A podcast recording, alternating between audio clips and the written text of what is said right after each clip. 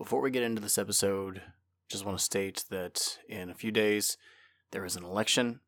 If you haven't voted early, please go ahead and vote this Tuesday. I'm not telling you who to vote for, I'm not telling you how to vote, just requesting you go ahead and vote.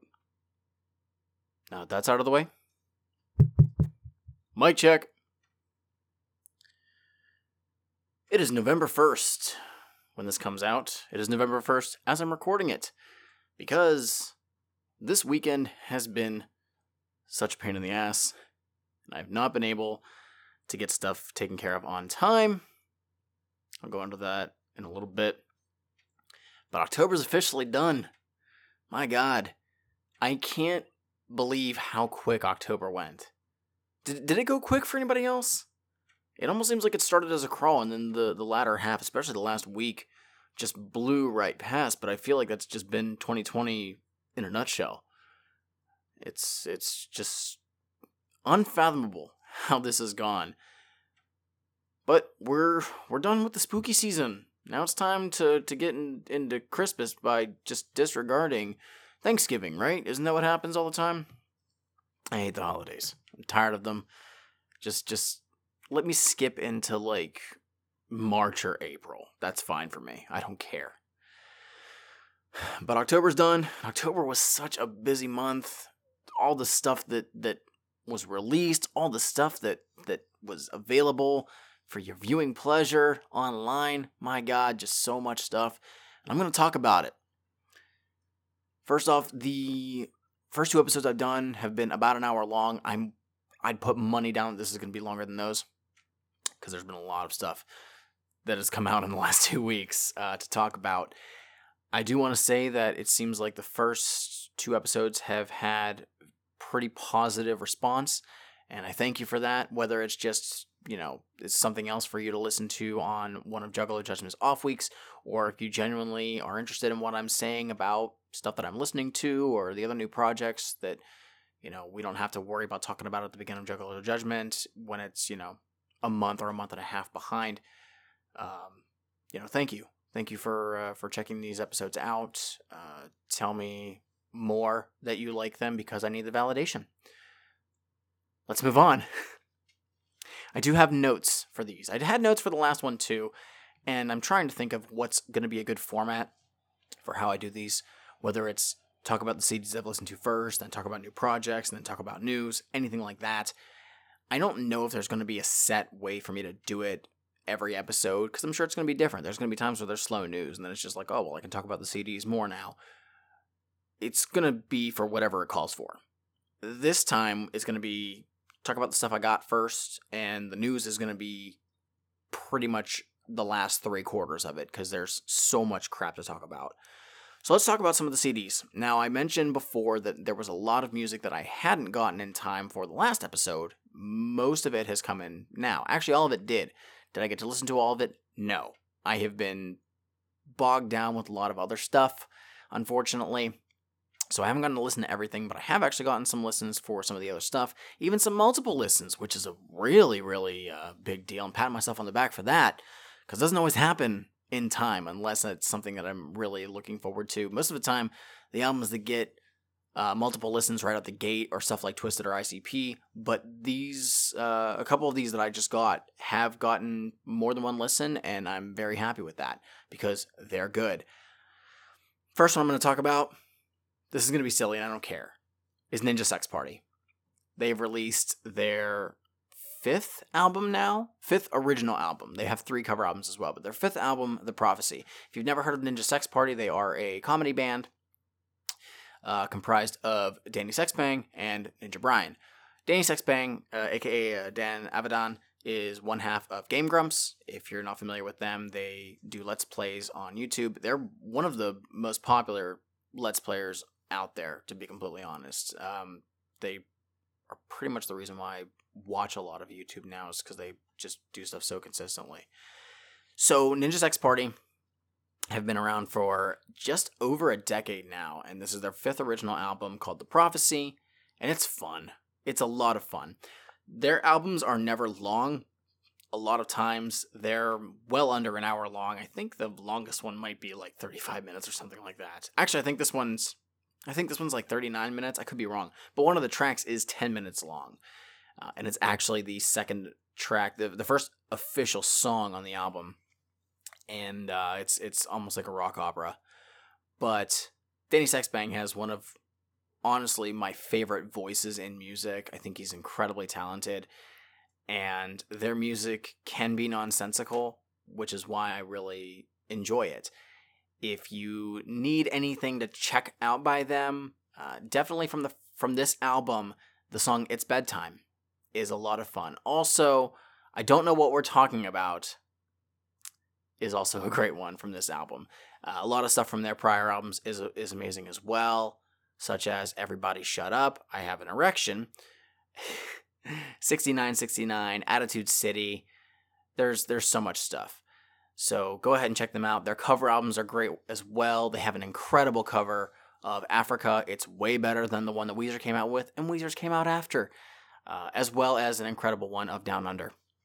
So go ahead and check out Ninja Sex Party. They are fun. You can find all their music uh, pretty much anywhere, and their music videos are very well done. Their music, honestly, most of the time it seems like they make the songs with a video in mind so sometimes the music itself doesn't translate well on its own but once you have the the video available for the visual it goes down even easier and then you can listen to the music so much better so go ahead and check them out they're a lot of fun i, I enjoy the music quite a bit and the prophecy is a great album next up is jelly roll i mentioned before this is jelly roll's second project of the year being released on It Goes Up, which is the distribution label, a distribution label from Strange Music. So for people who aren't officially on Strange, they put this out on there.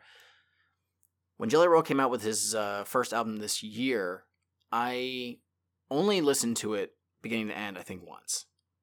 It's not that I didn't enjoy it, it's the fact that it was right at the beginning of COVID and so I was kind of torn between a bunch of other things going on at the time, so I didn't get to put a lot of focus on it. With the exception of the song Creature, which had Tech N9ne and Krizz Kaliko, there weren't many other songs that I gave a second listen to. Again, I know that I enjoyed it, it's just for some reason something kept me away from trying to give it another listen. I genuinely remember liking that album though. This one, I saw a lot of people say this is Jelly Roll's best work. That everything has led up to this one. I have to agree. I have not listened to a lot of Jelly Roll's early stuff. Most of the stuff I've listened to has been from about 2017 up, I think. Not a lot of projects, but I've listened to some here and there. Most of the albums I actually got earlier this year. I think I've only actually got four CDs from him, as well as the first project that he did with Lil Wyte.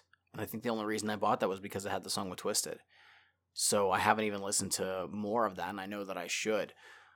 But this album, first off, I'm going to say I, I pre ordered this. I pr- tend to pre order albums from Strange that I'm really, really looking forward to. Tech N9ne, Krizz always will get a pre order from me. Prozak generally will also get a pre order now that I am more familiar with his stuff. So I've pre ordered his last, I think, two projects when they've come out. And who else? Rittz, I pre-ordered every single one, but obviously he's not on Strange anymore. Everybody else can be hit or miss, so I won't really bother with pre-ordering anybody who isn't those main people that I mentioned. But Jelly Roll is somebody who his style is something that I have generally been a bit on the fence of until more recently. Pretty much in the last year, I've I've gotten a bit softer with that southern style. And holy shit, this this is one of the best CDs I've listened to. I listened to it beginning to end, right whenever I got it, and it's it's fantastic. There's not a dull song on the on this album at all. Um, I, I know that there's stuff that I would love to honestly see if my band could cover. To be completely honest, the track "Promise" track two is incredible. Uh, the song with Rittz, "Loneliness," is goddamn fantastic. But again, there's there's no bad songs on this. It's it's great beginning to end. And I don't know if Strange didn't want to sign Jelly Roll to a full contract, or if Jelly Roll didn't want to be on a full contract and just wanted the distribution or whatever.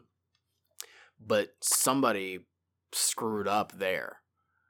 Then again, Jelly Roll doesn't really fit with the current roster of strange music, which I guess makes that strange, so maybe he would. But this record is one of the best ones of the year so far. I genuinely believe that. Go ahead and check out those tracks that I mentioned. It's a fun, fun record. That dude can put some pain into his music. You can feel it. Everything that he is saying, whenever he's being emotional, that's genuine. And it takes a, a really special artist to try and do something like that. It's not easy. It's not easy. As somebody who's never fucking made their own music in their life, it's not an easy task. And so that makes it all the more worthwhile for me. But big shout out to Strange for uh, if you're not familiar with how they do pre orders, you generally get the album signed as well as a shirt that has a design from the album cover on it. The shirts are white, extra large, and I never wear them. Until now. Because this was a black shirt with the title of the album, uh, Self Medicated, in a specific font. I, I don't know. It's actually not shown on the album at all. I thought it was, but it's actually not.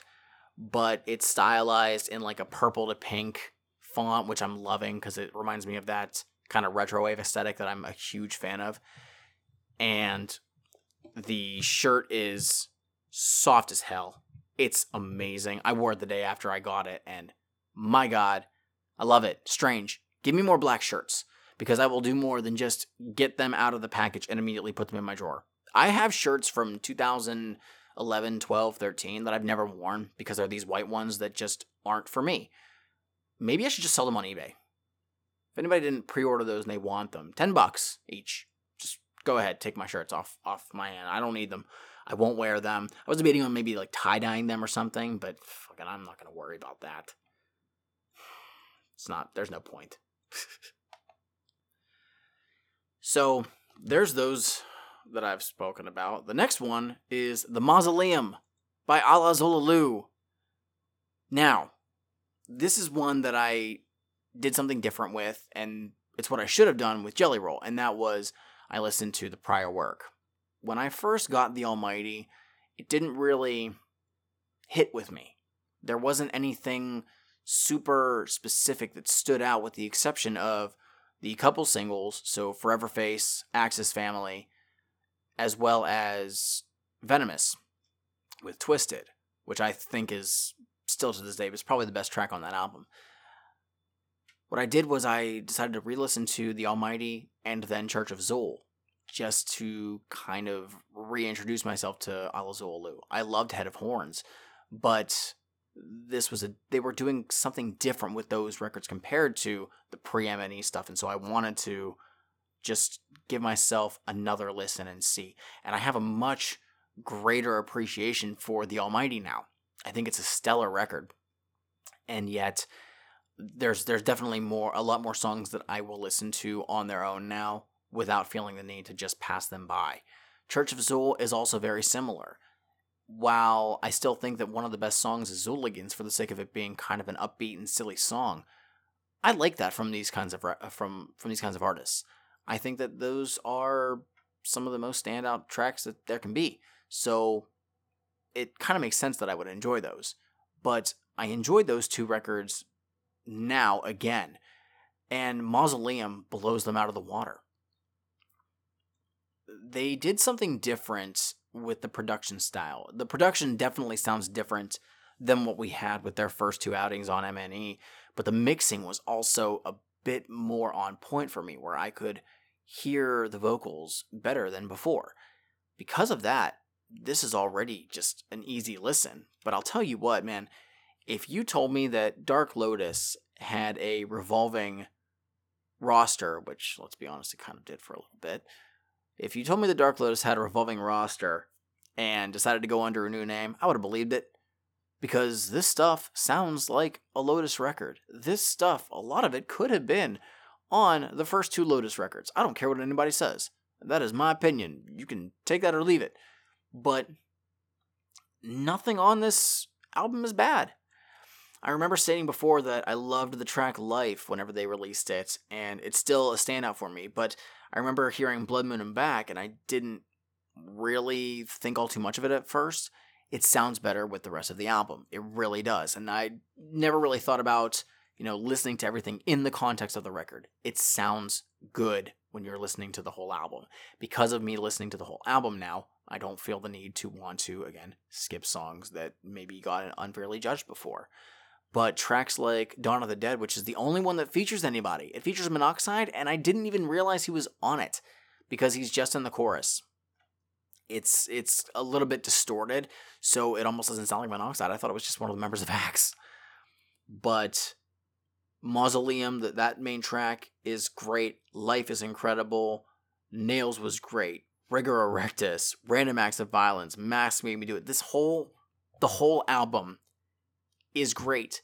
This might be my favorite album from MNE this year. So far, we still have a couple others, but this one stands out the most. Now, granted, I did listen to Mad Season a fair amount of times, but Mad Season kind of sounds like a compilation more so than a original album. Maybe it's because we got six or seven songs ahead of time to where they almost were just kind of thrown together in like a cryptic collection fashion. But while I like songs on that record, it doesn't sound fully like a complete record to me. It sounds like we had a bunch of these songs, let's just put them out there for for the fans. Mausoleum sounds like a complete album beginning to end. And it's good. If you're into their style of music, I don't think that you'll be disappointed. I really like this one. This might be my favorite album from them. This might be better than Head of Horns for me. I'm not sure. I'll have to do some listening. But then again, I also haven't really listened to. I don't know if it's called Sicko or Psycho. I haven't listened to that album as much because I got it after the fact. And I think I gave it like one or two listens, but nothing jumped out at me. I know that that has one of their most famous tracks with, I think it's called In the Trunk. But I'll have to do a bit more listening, but man, this this record was incredibly well done. Oh, never mind. This was mixed by Young Wicked. Of course. Never mind. That's exactly why. Young Wicked is a fucking genius. He really is. I don't fucking care. It, it mm, give give him every raise imaginable. He deserves it, straight up. So the other one that I have listened to, kind of, is Blaze.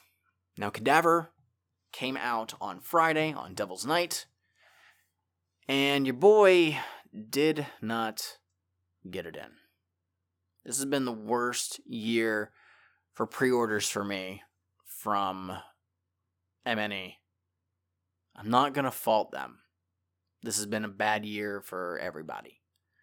But man, every pre order that I have placed has not shown up. It hasn't even shipped at as of as of today. Now, I know that people are getting theirs because I've seen people getting theirs.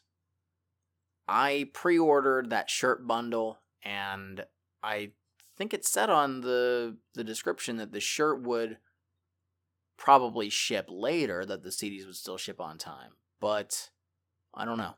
I don't have shipping info, anything like that. But I broke my self imposed rule of not listening to something until I get the physical copy in and decided to give Cadaver a spin.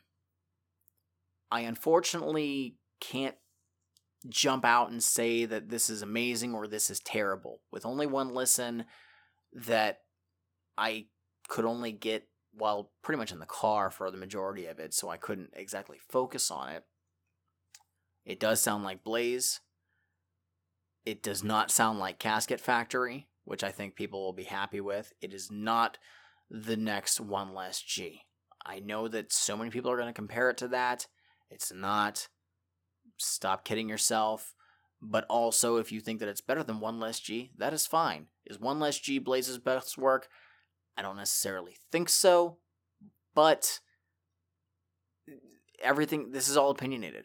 We don't have exact answers for stuff like that. So, what I will state is that the I know that one of the tracks that I that I enjoyed quite a bit was the one that has ABK on it. When they're together, it's it's about 95% sure that you're going to have an amazing track. So I do remember that one. The track with Monoxide was hot too. I, I distinctly remember that one.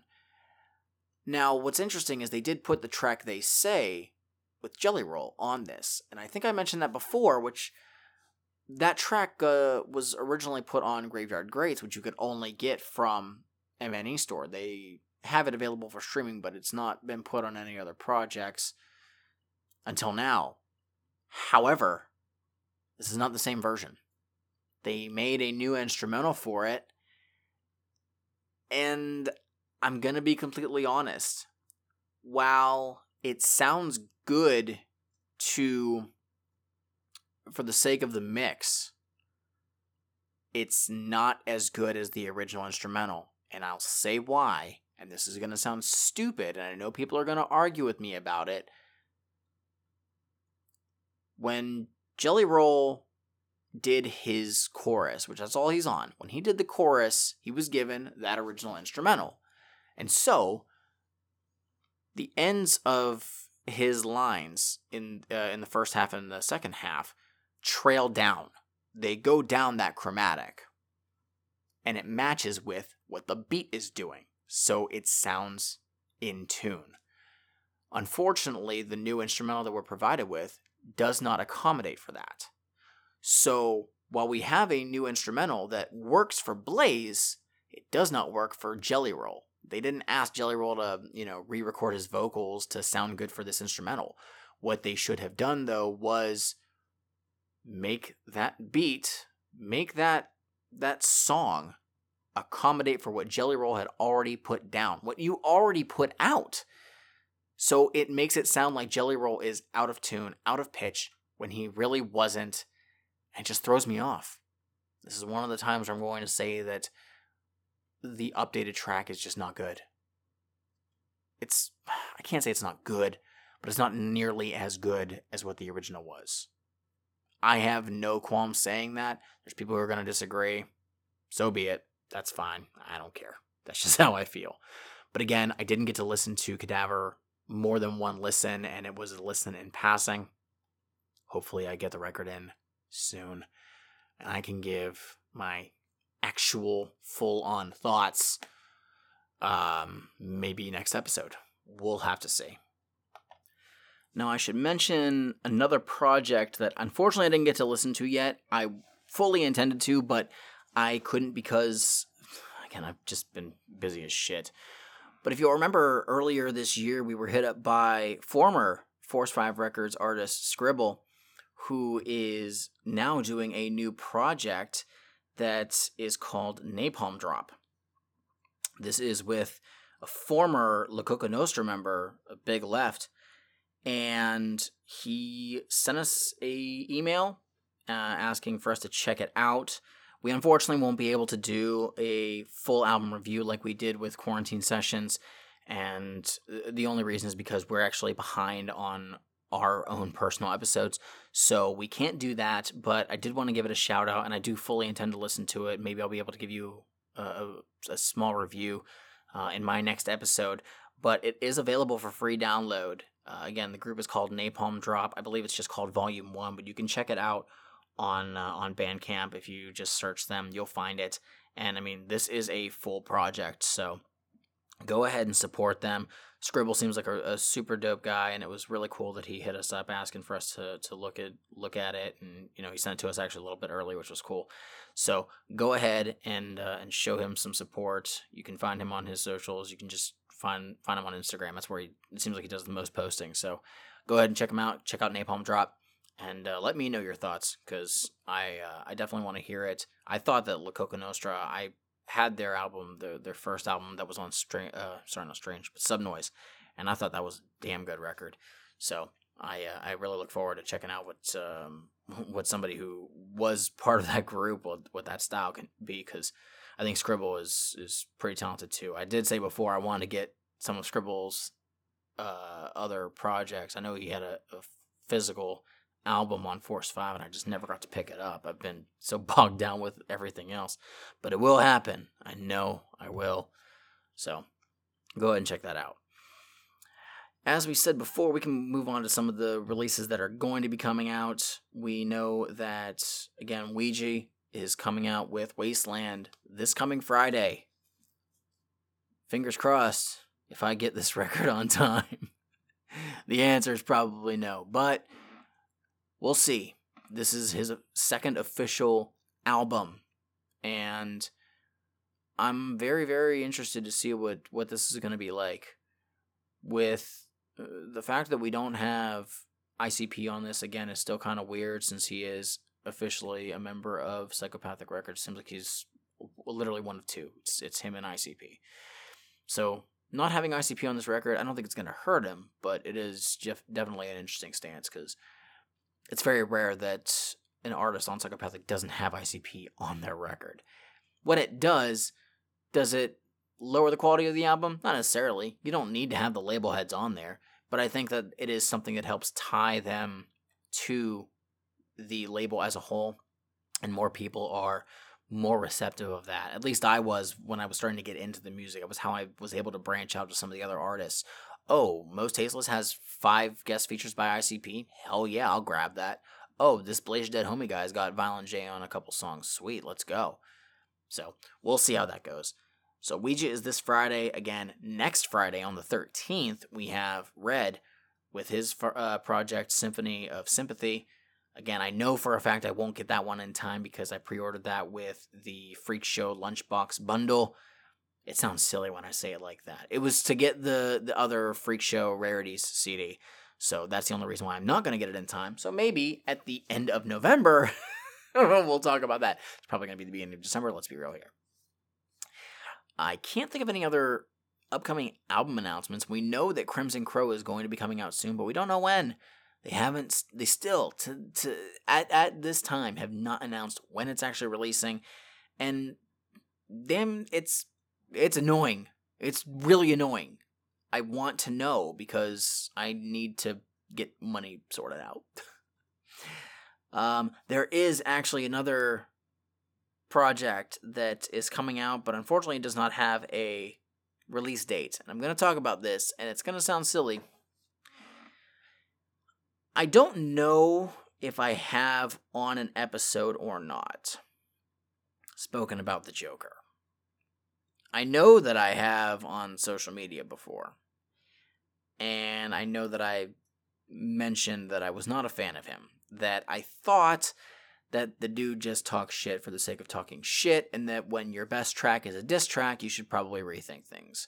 That was in response to the song Sidekick, recently I was made aware of a new project that the Joker is doing called MJGA, which is Make Juggalos Great Again.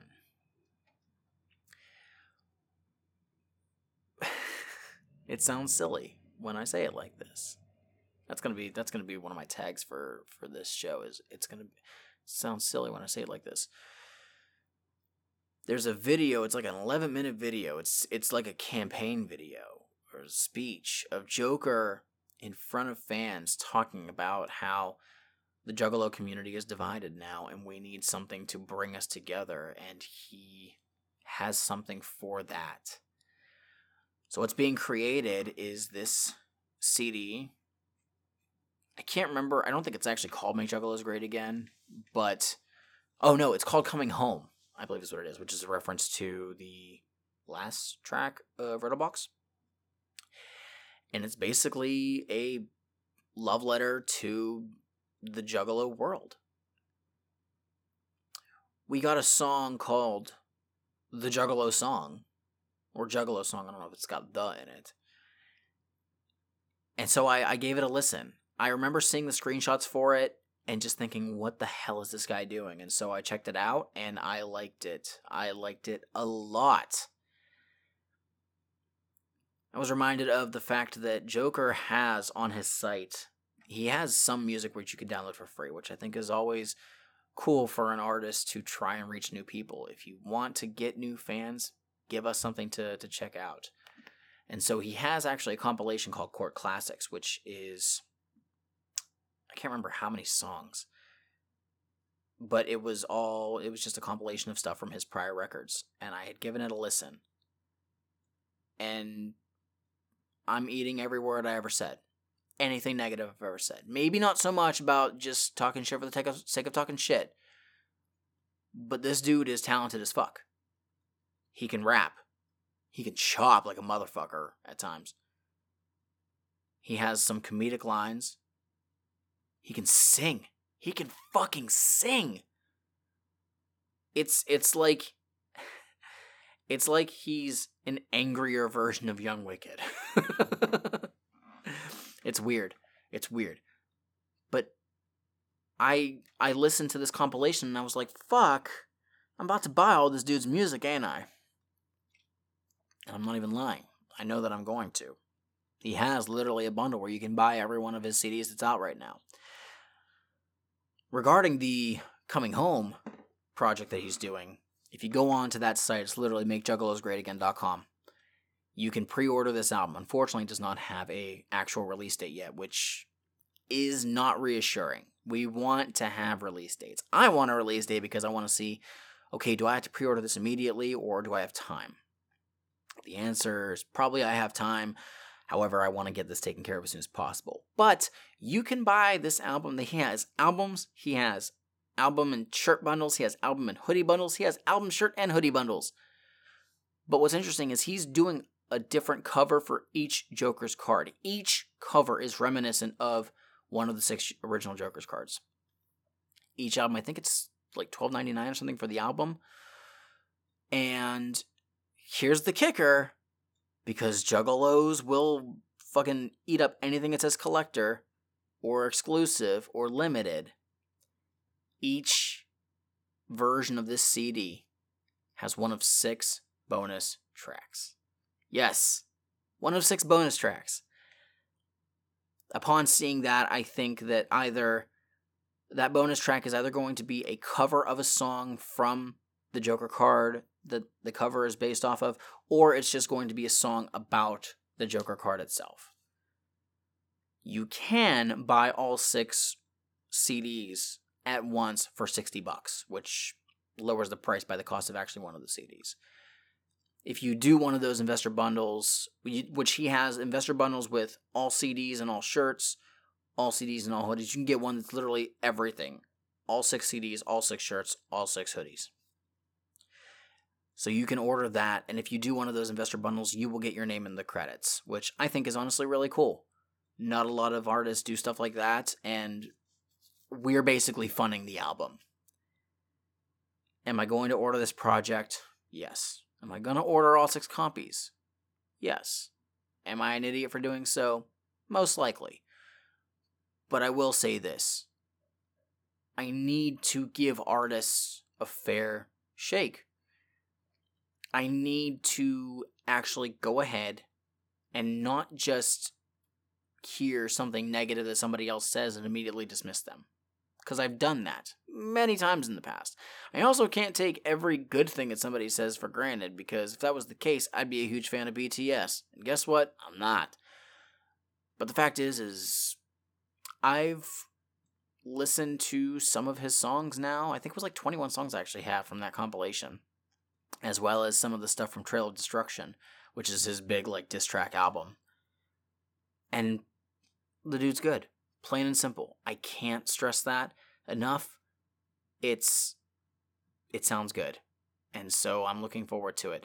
If anybody, if you need any songs to check out by the Joker, uh, give me one second. I'm gonna I'm gonna double check the ones that I really liked from Court Classics the tracks Slap Happy were Slap Happy was funny as hell. Dead Horse, which is kind of a sequel to Sidekick, and The Maestro, which uh, The Maestro was a diss to Tech N9ne, and Sidekick was a diss to um, Swizz and Funk Volume in general. So Dead Horse was kind of just, uh, you know, we're, we're, we're past this now. And One Last Round. I have listened to the song One Last Round, which is a it's six minutes and thirty seven seconds long. I have listened to that song. I don't know how many times over the last like five days, ever since I started listen, ever since I listened to this uh, compilation. It's fucking great. I love it. I love it. So yeah, I'm gonna be ordering this dude's music. I don't fucking care. Just I'm do I'm doing it to myself where I just get so much music and then I just ugh, basically drown in it. But I but I always need more. I always need more. I don't have addictions to anything else except for music and Funkos, so fuck me. All right, let's move on. A couple days ago, browsing on Instagram, and I see a picture from Clockwork, former member of Gorilla Voltage, chilling with Mr. Gray, also formerly of Gorilla Voltage. This was back at the beginning of last year or the end of 2018 where it looked like there was a falling out, where Gorilla Voltage was dead. Clockwork was going to work on solo music. Mr. Gray was going to work on solo music. I think they both. I know that Mr. Gray released a, a solo project. I don't know if it was an EP or a full album. I unfortunately didn't get to listen to it. And Clockwork has been steady releasing singles pretty much every other month. So it seemed like they had a falling out. I believe Mr. Gray said something about, you know, Gorilla Voltage is dead because that other guy wants to do more mainstream stuff. So it seemed like it was quite bitter as well that, you know, they just kind of stopped after a lot of people thought that Gods and Claws was a, an amazing album. Unfortunately, I didn't I didn't give it as many listens as I probably should have. Uh, although the track that featured the uh, lead singer of Oh, I feel bad that I don't remember their name. I hate myself right now. Fuck it. The song is called Good Die Young. So there you go. You'll you'll check it out. Um that was the track that stood out to me most and but I didn't give the rest of the project its its fair share as well. But a lot of people enjoyed it and so to hear that they were splitting up was a bit disheartening. I'd been a fan of them since they were Damn Dirty Apes, since I had first seen them touring with Twiztid back in 2014. And so it was kind of a, bummer when they when it seemed like Gorilla Voltage was the first project from MNE to unfortunately go belly up. Since then, we've seen the Gmo is technically, I guess, not on the label anymore, which is again a bit disheartening we don't want this to go the same way of psychopathic, but it's it's all behind the scenes internal stuff that I think a lot of us aren't going to know about. But again, seeing this picture of Clockwork and Mr. Gray chilling together with a positive caption under it, I don't remember what it was offhand, but this is reassuring. It really, really is. I think the Gorilla Voltage has potential if they can I, I think one of the only negative things I have about Gorilla Voltage is sometimes it seems like their their lyrics are not focused on something specific more often than not. They do have some that are a little bit more directed, but sometimes it's a bit of the issue that we have sometimes of flexing for the sake of flexing. We don't always need that. When you have half an album with that, that's rough. So if we can get something that has a little bit more focus on something directed, I'm fine with it. If this means because we never again saw that Gorilla Voltage was officially off the label, so for all we know, maybe this means that they will resume. I know that the mystery audio that I had ordered from the uh, from MNE, I did get the Damn Dirty Ape CD, which cool. I already had the original version signed, but whenever they were throwing in that and Gmo stuff, I was like, oh, okay, they're getting rid of the stuff from the people who aren't on the label anymore. Maybe I'm eating my words. Maybe we don't know. It's, we're just gonna have to see. Maybe Gorilla Voltage will be back. Maybe they will release new projects on MNE, or maybe they'll do stuff fully independent. I don't know. We know I, have seen people badmouth them, calling them the roadies of Kung Fu Vampire, which is such bullshit. But I mean, what if they linked up? What if they did a full project together? I'd be down with that. I'm throwing that in the ether in the ether right now. Kung Fu Vampire, after you're done releasing Double Dragon with Buckshot, go ahead. We're doing a triple project. It's you and and Clockwork and Mr. Gray. Make it happen. I want it. I want it yesterday so that I can drown in it and not get to it for another couple months. Let's make that happen. The other thing that has been announced for sure is on Friday the 13th. Friday the uh, November 13th is Boondox has an online show. This was announced. Uh, I don't know if I talked about it on the last episode. I, I think that this was announced after that fact. Anyways, but he's doing a live performance, which is going to be head. Um, he's headlining it. it it's gonna, also going to have ROC. it's going to have Insane E. For those of you all who don't know who Insane E is, he's kind of more local for me. Actually, he is from Ohio. I think he's from the Cleveland area, but um, he used to be in a group called the Gemini Project. Now, I never saw them before, but I have seen Insane E many, many times uh, opening for Majik Ninja acts. He does also a lot of the work, uh, the artwork that Majik Ninja does. Uh, they commissioned a lot of his stuff. So if you've seen something that isn't drawn by Madrox or uh, Mr. Eight Legs, it was more than likely done by uh, Insane E.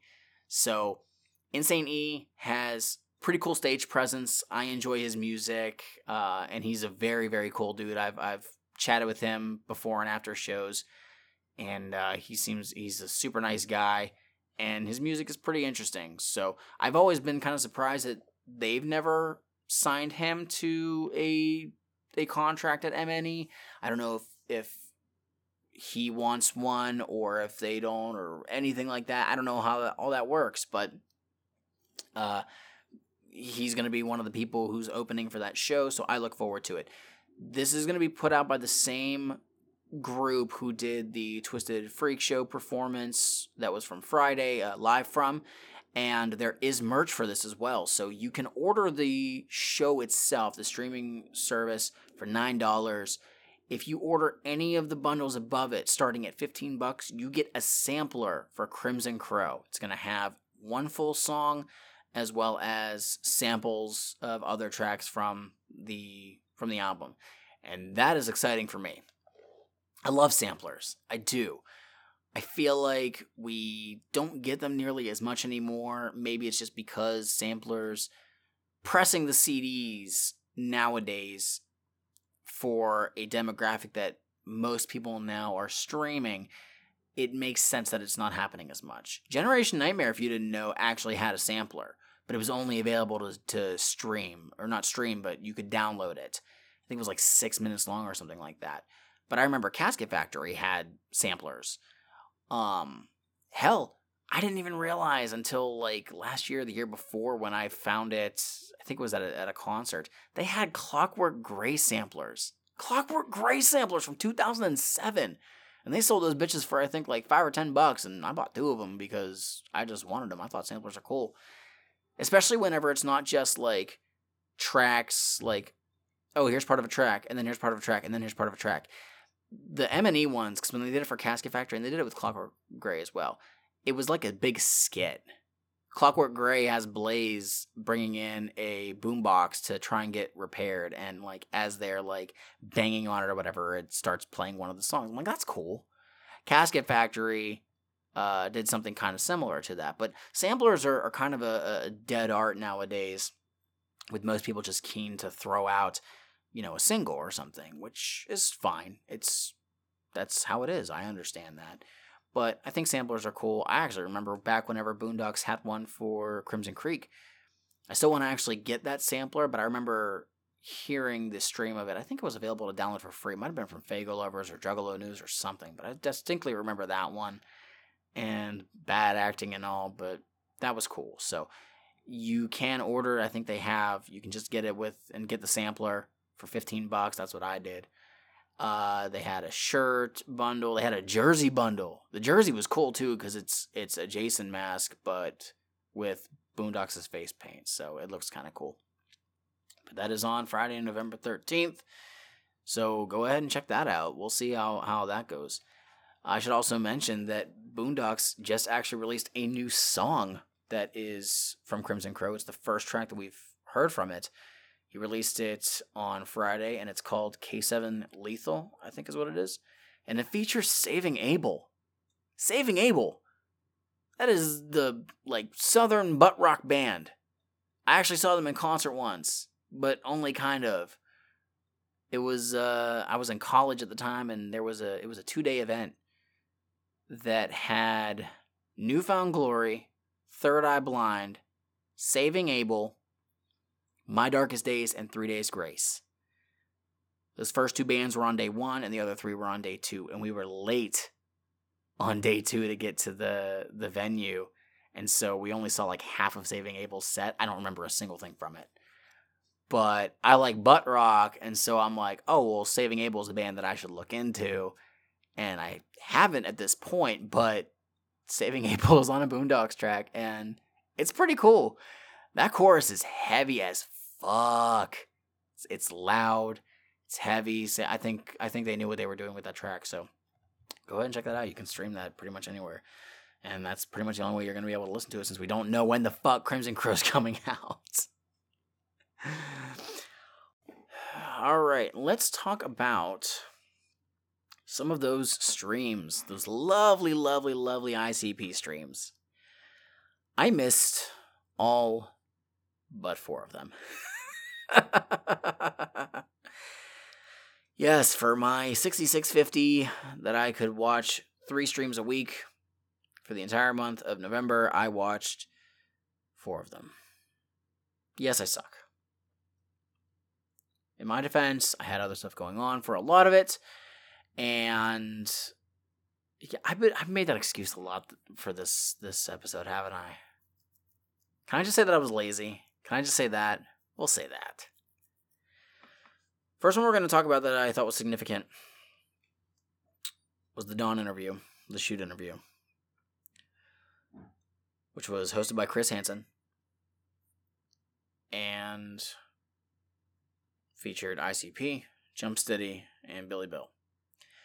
Now, for probably about half of this, I kind of had it on in the background.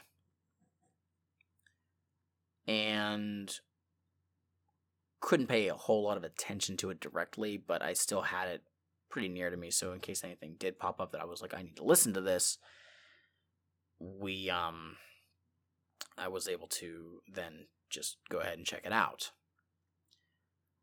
And I'm not to lie, there was not a whole lot that jumped out as this is necessary. I can't believe that, you know, we didn't hear about this anytime sooner.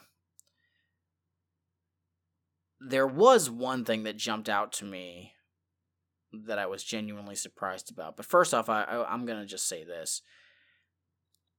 We we knew they were to come out.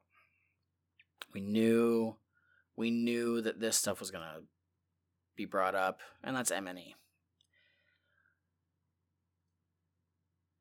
I'm just going to get it out of the way right now. It's nothing new that we didn't hear from the interview that they did with Faygo Lovers back in 2017. Nothing new. This makes me kind of wonder if they really have anything to say anymore. Man, I'll tell you, I want things to be patched up between ICP and Twiztid. But I don't think that it's going to happen. I don't. I really wish, but I don't. And I think it's just a matter of egos are going to prevent that from happening. So be it. But everything else on this interview was kind of just not important, except when somebody asked about Kevin Gill. I'm only vaguely aware of Kevin Gill. I know he's somebody who works with the JCW stuff and who has done some other behind the stuff scene behind the scenes stuff with psychopathic, and I, apparently he hasn't been seen by psychopathic for quite a while. So somebody brought that up as one of the questions, and they were talking about this time where they were at a gathering and he kind of just blew up on somebody who didn't deserve it and kind of acted like no everything was cool. And so it just seemed off. And so because of that they just haven't been cool. Faygo lovers posted a article shortly after this and there was a interview that Kevin Gilhead did actually back in September with Underground Nation. And this is a long fucking interview. I'm talking like this had to have been like a probably a couple pages worth in the magazine itself. And it was revealed in there. Now, you can you can take this however you want. You can fully believe ICP, you can fully believe Kevin Gill. At one point, Kevin Gill states that they asked him to be the new CEO of Psychopathic for Billy Bill to step down and Kevin Gill was going to take over. That's fucking big. Psychopathic has only had two CEOs in their 30 year history. The first being Alex, who pieced out in 2005, 6, something like that. I can't fucking remember. It's been Billy Bill ever since. So that's a big deal to ask somebody who, yes, is associated with psychopathic, but not one of the core people. However, in this in this interview, he goes on about how like he's trying to make everything as good as possible, and one of his biggest focuses is JCW because he's the wrestling person, and it seems like he and Jumpsteady never saw eye to eye on that. That Jumpsteady was the one who doesn't really care about the wrestling. And so it's because of that that some of the JCW events at the gathering were thrown together really shoddily and almost disregarded completely. I don't know who to believe on this, but the fact is is it seemed like ICP and Jumpsteady were just saying, I don't know if I'm not trying to say it was a pre thought out story. Or maybe Kevin Gill's lying completely about it all. I think that the way that his interview is structured and worded maybe have been a bit embellished, but at the same time, there's got to be truth to it. I don't know. But for for this being a shoot interview, nothing really blew my mind. The only other stuff that we got for sure is that, excuse me, that Ouija Mac is the only other official artist on Psychopathic. Big Hoodoo is not. It also means that ABK is not, which I find very interesting. Maybe I interpreted it wrong, but I think that's just how Violent J worded it. That it's pretty much just ICP, and then they also have Ouija Mac. We don't know what's going on with that label now. I take this all with a grain of salt. We'll have to see what happens. We don't know what's going to happen with, with Psychopathic. I don't think they're going to go belly up. I think that they just have to reevaluate how things are going for the climate for what 2020 has presented us. We just got to see what's happening. That's all. They also mentioned uh, Looney Goons, how that was supposed to go. Supposed to be all the people from the label that were going to kind of do old school style music, but then the choruses were going to be something kind of like Skrillex style. Seemed fucking weird. I, I I couldn't really get behind it. It seemed dumb and shit. Like I don't know, but that got tabled as about three quarters of projects too is psychopathic. So unfortunately, I don't have anything else for the Dawn interview. Nothing that really stood out to me, and so I'm gonna go to the second most recent stream, the one that I was honestly one of the most excited for. And that was You Produce ICP. That was from this past Wednesday. Technical difficulties aside, this was fun. Stream didn't start until 20 to 10. and so what happened was it was ICP and for some reason Jump Steady behind the boards and we were getting to vote on what songs would be about. Apparently this was like put together a lot more in depth than I thought it was going to be.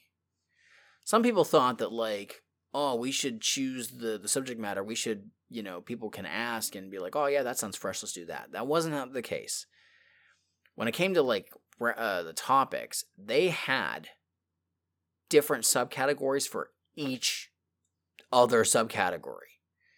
So this was drawn out. There was probably hundreds of different combinations that they could have come up with.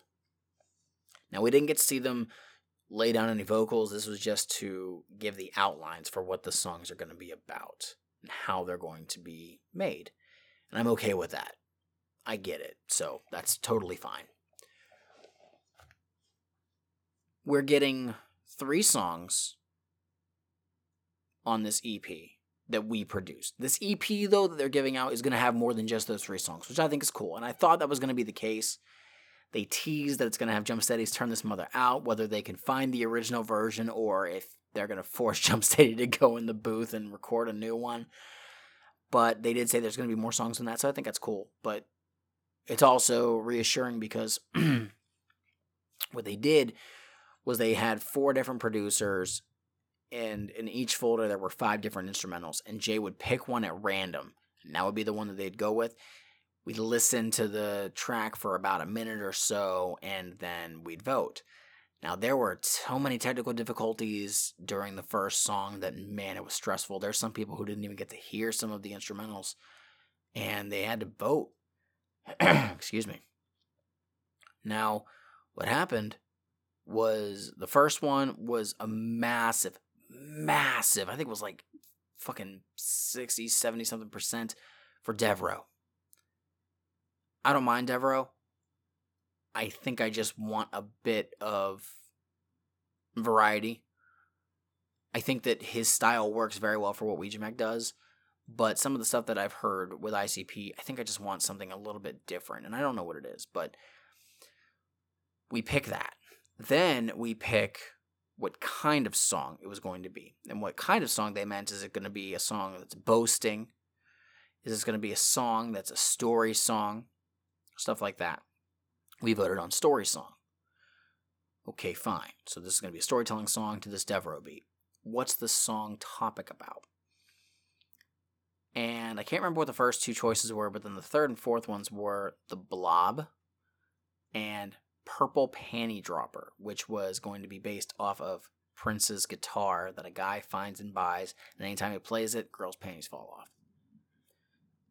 So we voted for The Blob. And the more and this was the cool thing was he's playing the instrumental as he's talking about these and it's like, okay, well, can you He's like, we will do whichever you guys vote for, but think about these as you're voting is this a song? Like, do you think of the blob when you hear this beat? And the more I'm hearing it, I'm like, you know what? That makes sense. I'm voting the blob. Then we chose what's the cadence going to be like? How are they going to rap it? And Jay would say what it is, and then he would give an example, like one of their prior songs of this style is kind of like this song, and then he raps it. And the one that we voted on was Sing Song. Now, his description for it was Dead Body Man. You know the long running joke we have here. and I will tell you this I voted on Sing Song because the beat called for it. I genuinely mean that. I was voting for stuff that I really felt would work if my first couple votes didn't work, if my instrumental that I that I wanted, which none of the instrumentals that I chose were the ones that got picked. I was kind of bummed for that. But it, a lot of the stuff was if I if I voted for something, it either won or was dead last most of the time. But I was trying to do stuff that made sense in my mind. So that's that's just what I thought worked. And then, okay, is this a song that's going to be just Violent J, just Shaggy? Is it ICP or is this ICP and Jump Steady? I was like, oh, people can vote for Jump Steady on this. No, it's just ICP. and I can't remember if there was anything else on that one. That might have been it. And so we did that two more times. The second one was the most fun to to discuss, but and I'm not going to give any more on it. But I will state a problem that I have. And that's Jump Steady. I like Jump Steady. I think he's cool. However, whenever this was happening, Jump Steady was like, oh, so they're going to vote and then we get a say in it too. And Jay's like, no. And Shaggy's like, I'm not even going to tell people what I like until after the votes are done. And I'm like, Shaggy, that's good. That actually feels like we have a say in this. Jump Steady giving his opinions constantly, constantly before all of these were, were said. I fully believe these were swaying the vote. I genuinely believe that. I'm not gonna lie, I don't think the jump steady should have been there. But the fact that he had to give his opinions before the the votings were done, before the votings even started, he was like, "Oh, that Devereaux beat is hot. That's the best one here." I didn't think it was. I thought the Straight Jacket beat was gooder, gooder. Oh my God, kill me, better. Jump Steady just made that a bit frustrating for me. I was just like, "Come on, man." I just want to to do this because I was having fun. I thought it was cool. It took it took like an hour and a half to to make the first song, and then the other two went by like a lot quicker. Um, it was a really cool experience. It really, really was. The second track is the one I'm looking forward to the most, but hit Jump Steady's input I think is one of the things that like burned me a bit because instead of voting for four things, this was like the last thing on it. The four things he was like, "Yo, all these are fresh. Can we just put a, a, a, a option E to have all of the above?" And I was like, "No, because that one thing I don't like. that one thing, I think is gonna ruin the song. So why are you gonna add that one thing?" Nah, you're so loud. Sorry. But what this one thing is just I think going to, to bring bring the song down and having an all of the above is going to throw it off. And guess what? All of the above got voted and that one thing that I didn't like had the least amount of votes on its own, which tells me that either A everybody likes everything else more and wants it in there and didn't care for the thing that I didn't like or they liked that one thing a whole lot and wanted to put everything else with it. And I'm like, God damn it. I couldn't win. Couldn't win for that one. The last one was rough for the instrumental. I they they chose a, uh, a Shaggy the Airhead instrumental that I didn't care for much. I thought again, I thought the Straight Jacket one was better. I thought the Straight Jacket one was definitely one that could have been used for a final track.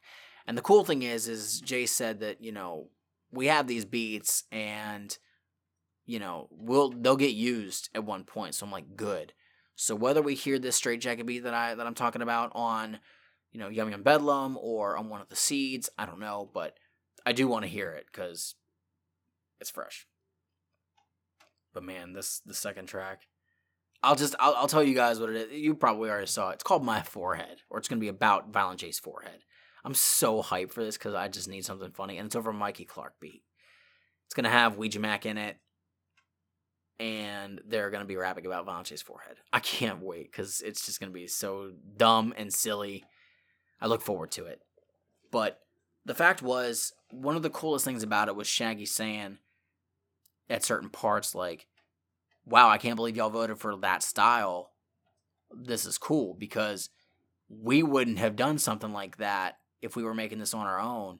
So you're challenging us, and I like that. I'm like, that's fucking cool. Music doesn't have to be, you know, super difficult or super easy, but to give them something to change them up, I'm down with it. They were like, yo, I think it was I think it was in a joke, but they were like, we should just have them fucking produce a whole album. I'll do that. Fuck it. Give me more streams. We'll do this. I'll set time aside. I'll produce your your record with, you know, pick and choose. this is a choose your own adventure of an ICP album. I'm sorry if it sounds like my voice is, is fading in and out. I'm I'm having to adjust because my setup is not the most convenient, and so my positioning is also not the most comfortable. So my apologies for that. So if it sounds like I'm I'm backing up and all that, it's just because I need to readjust because I'm sore as hell. Now let's get to this weekend. This was the two streams that we had back to back days. Devil's Night, Freak Show, Twiztid, and last night, Saturday, October 31st, Halloween, was Hallowicked. I was trying to decide on how I was going to talk about these because I actually didn't get to watch them in order. Unfortunately, due to absolute fuckery, I was not able to finish work on time on Friday, and I had to stick around for about an hour. And so I wasn't able to start watching the Freak Show show until actually today. The video on demand was not available until Saturday night at 7 p.m. And while I, in hindsight, could have watched it and still had time for Hallowicked, I didn't want to chance it. And so I waited until this morning as I record this to watch that. That said, I am going to talk about them in the order that they were released as opposed to when I listened to them because I have some thoughts. I have some thoughts. I want to uh, stress too, I was trying to. I'm glad I had this figured out midway last night through Hallowicked, but I was trying so hard to stream from my phone to my TV, and my I was having so many difficulties with trying to get it to the Roku, and the Roku kept cutting audio every second. Like it would it would skip, and it was pissing me off to no end.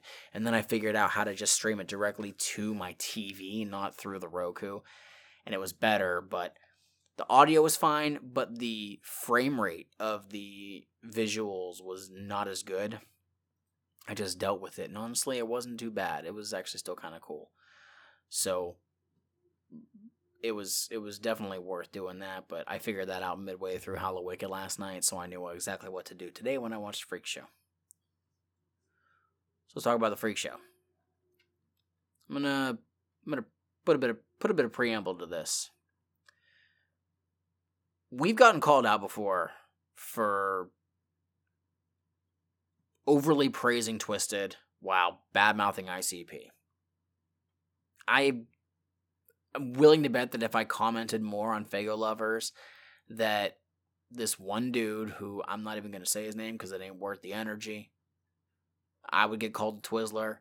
For those of y'all who don't know, Twizzlers are uh, that's a name of a person that the 17ers will call the overly dedicated Twiztid fans. Um, the people who just eat up everything that Twiztid and MNE put out the 17ers are the ICP version of that. It's, it's honestly kind of funny. Um, it's funny whenever ICP people like like people who are more fans of ICP than Twiztid are like, yo, the 17ers are fucking shit up. and then the Twiztid fans are like, yo, these Twizzlers need to shut the fuck up. have we badmouthed ICP on this podcast? Yes, we have. Have we praised Twiztid? Yes, we have. However, every time we've done it, it has been deserved. And every time we've done it, we've meant it. I will I will be the first to admit I support about 90 to 95% of stuff that Majik Ninja puts out. I think that they are damn near on top, if not on top of what the Juggalo world can appreciate in consistent content. I know there's some people who don't like that word, but actively putting out projects. We juggalos like that shit. Yes, it can have varying levels of quality. It was like that whenever these artists were on psychopathic. Let's be completely honest. Do not let the rose colored sunglasses fuck up your perception of some of those records because they're not as great as what you may think. You're allowed to have your opinions on it, and I have my opinions. There's stuff that I like that people fucking hate, and I get it. I'm just saying, not everything that Psychopathic put out in the past was amazing. Not everything that MNE puts out now is 100% amazing. I agree. I fully believe that and I state it. I mean, God, I can already tell you in four, three or four years when we finally talk about Trapped, I'm going to badmouth the fuck out of that EP because I hate it. It's one of the most egregious forms of fuckery that I purchased. There, I said it. And I'm somebody who apparently swings from twisted nuts. We knew ahead of time what the Freak Show stream was going to be. They said that they basically filmed a show that was Freak Show beginning to end. We'll get to that in a second. First, we'll talk about Drive By, who opened the show.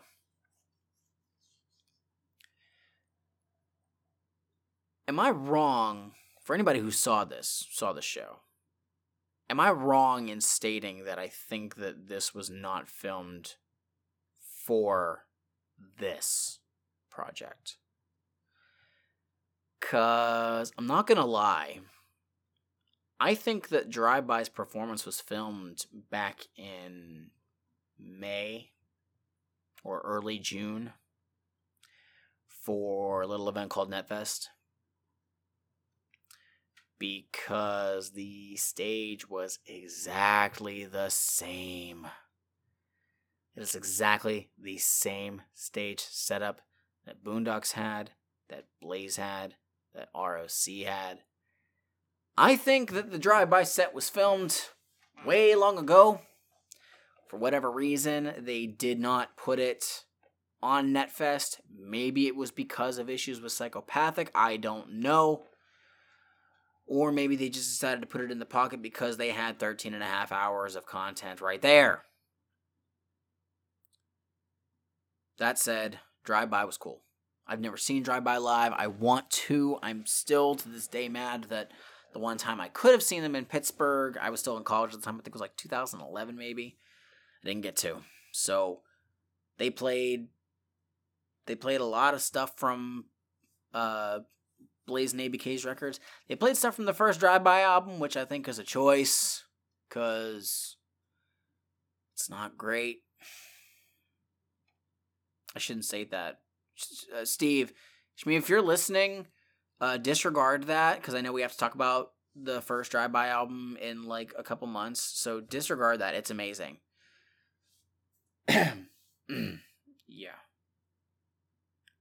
But straight up, I think that that was filmed uh, like five or six months ago. Freak show starts, and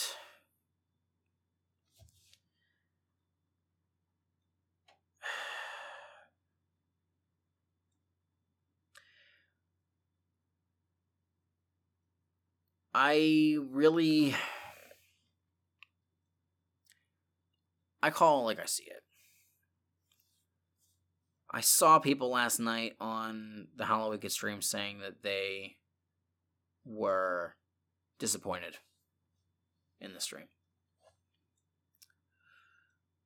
And I I don't blame them. I don't. I know people were bummed that they paid $13 for music videos. That's what they were. Now we knew that this was a again basically a pre-recorded show. We knew it wasn't technically live. That said, it was a cool concept. But I am fully against the idea that this was necessary for the 20th anniversary of Freak Show. Which, by the way, that's something I didn't mention. Yesterday was the 20th anniversary of both Freak Show and the Bizarre Bizarre albums. 20 fucking years. 20 years of some of the most important albums in Juggalo history. And I say important, I mean it. Freak Show is, to this day, probably Twiztid's most recognizable album. That that album is what Twiztid was about and what carried them for fucking years. And you can't tell me otherwise. A lot of people will say that Freak Show is the first album that you give to somebody who doesn't know Twiztid. And if it's not that, it's either Mostasteless or Green Book. Plain and simple. And Bizarre Bizarre, as as dumb and silly as those records are, they're pivotal to ICP's career. For being something that they just had to churn out to get out of their their contract, they have some of their most iconic songs. Tilt-A-Whirl is fucking great. Let's Go All the Way is fucking great. And even some of the other rando ones are just fun songs. But back to the stream. All of these were filmed. I think it was like one specific building. And I personally feel that they were lazily done. I I'm not saying that the cinematography was bad that it didn't take skill to accomplish it but I personally think that with how Twiztid were quote unquote performing, if you put a microphone in their hand, it would have been identical to if they were at a concert performing these songs. Hearing that we're going to get music videos for the entirety of Freak Show, it makes me think oh, we're gonna get something like I don't know. Maybe we're gonna get stuff like Story of Our Lives. Maybe we're gonna get stuff like Ha Ha Ha. These videos that are a point A to point P, B and have a story told with them. And these didn't. I know I sound critical and I'm pausing a bunch, and that's just to gather my thoughts. And this is my thing. I'm not trying to come off as a hater. I'm just voicing the fact that people paid money for a stream that I don't think was necessary. I should stress that late, not last week, but I think the week prior, they announced that they added another option for like for you to view this because uh, at one point the the cheapest bundle that you could get to, to view it was getting the autographed flat as the the cassettes had sold out super quick. What they did was they added a DVD. So for twenty dollars, you got a DVD and access to the show. Basically, the cost of a DVD, which I think is, I mean, that's pushing it right now. DVDs are fairly cheap nowadays, but for 20 bucks, you get the DVD of the show and access to watch this.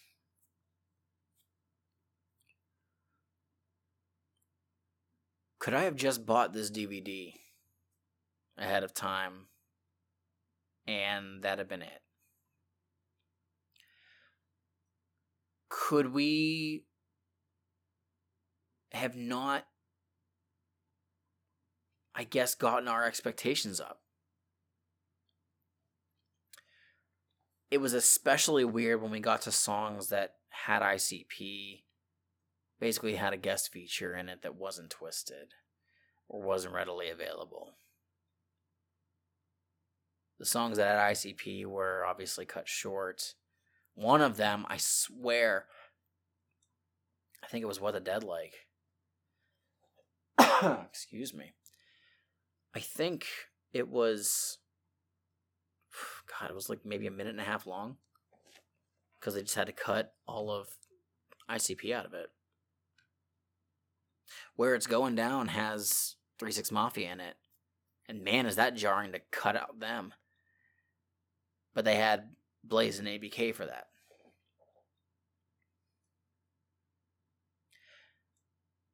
I'm not gonna lie, the videos. Now that I think about it, it reminds me of the Triple Threat video that I that Twiztid released. They did back in 2012. I think it was when when they did that.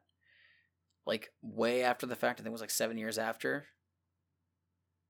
It was a lot of walk around, hand gestures, and that's it. They didn't even do one for We Don't Die. They just played the music video from 2000.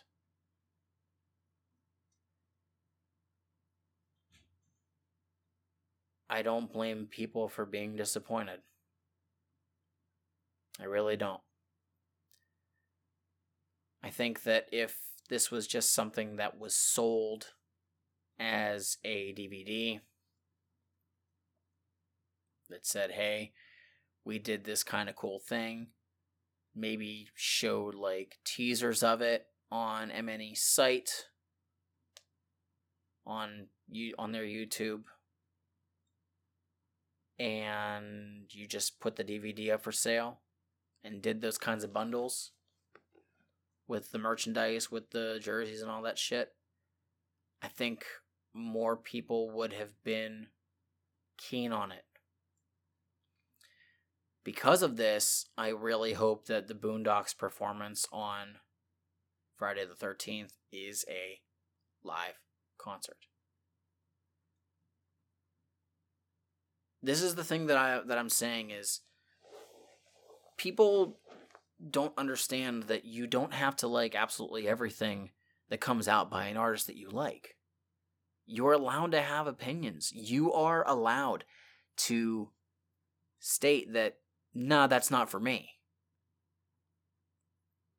There's a lot, a lot of people who feel that these artists that they like can do no wrong. It's it's for a lot of people, it's a honeymoon phase. There was a while when ICP could do no wrong to me. And times have changed. There's times where I thought that Twiztid fucked up before. This might be one of them. I thought the concept was cool, but the execution left a bit of a sour taste in my mouth. and it's vivid in my head. I mean, I just watched it this morning. So I really wanted to speak about that first because I didn't want this to be something you end on and be all sad and depressed and shit and be like, oh, well, that fucking sucked. Way to go, Mike. Ruined our fucking week right from the get go. It's not the case.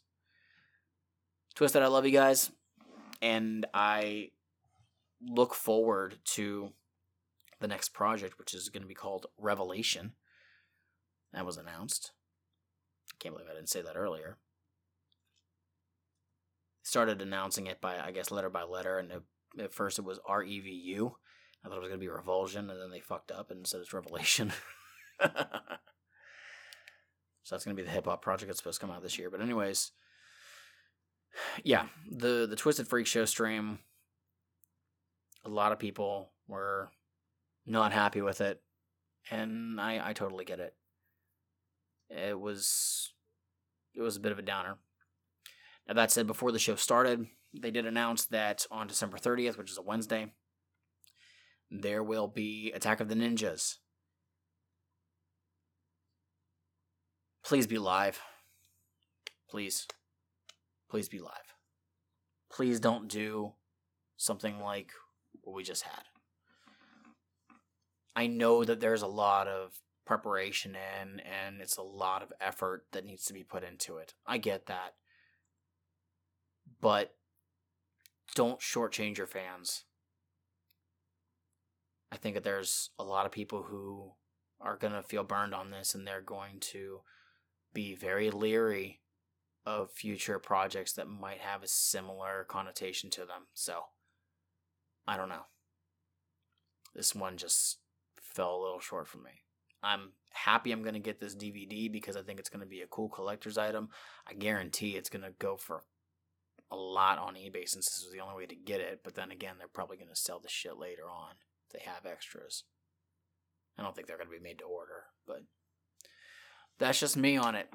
Twiztid Freak Show 20th anniversary performance, quote unquote performance, was just fell flat to me. But fuck that, we're not ending on sad shit. We're talking about Hallowicked. My god, I wish I wish that I would have taken time into account in the fact that none of the streams have gone on at their regularly scheduled time because I could have watched Freak's show, been disappointed, and then watched this, and then all would have been right with the world. But I would have probably been very tired because man, this shit was fucking long. Man, it was long. Hallowicked didn't officially start. They didn't get it rolling until about 20 to 10. That seems to be an ongoing theme. We got Clownvis as our MC going in between. And I've never actually uh, seen anything about Clownvis. I've heard that they've been doing stuff with him. I did not see him at the. Uh, I know that ICP, whenever they came to Pittsburgh, I think it was last year, Clownvis was with them. I did not see that show. And so I know nothing about this guy. I know that he's a comedian and Clownvis is just a, a personality that he does. And so, yeah, he's a, a clown Elvis impersonator. He does do some of his original music. And I'll tell you what, I thought some of it was pretty fresh. I was kind of bummed that uh, there was one that he he did that I guess is new. He'd never performed it before. He, but it was a new song just called "Woke." I was like, man, this is a bop. I love this. I wanted to find it and download it right then and there. It's not there. God damn it, Clownvis. Am I gonna be following Clownvis now? Maybe. I don't know. He did another song. It was like a universe song or something like that. I thought was pretty cool. Um, also the uh, sucking on a chili dog, which is which is Jack and Diane, where you just say sucking on a chili dog over and over again.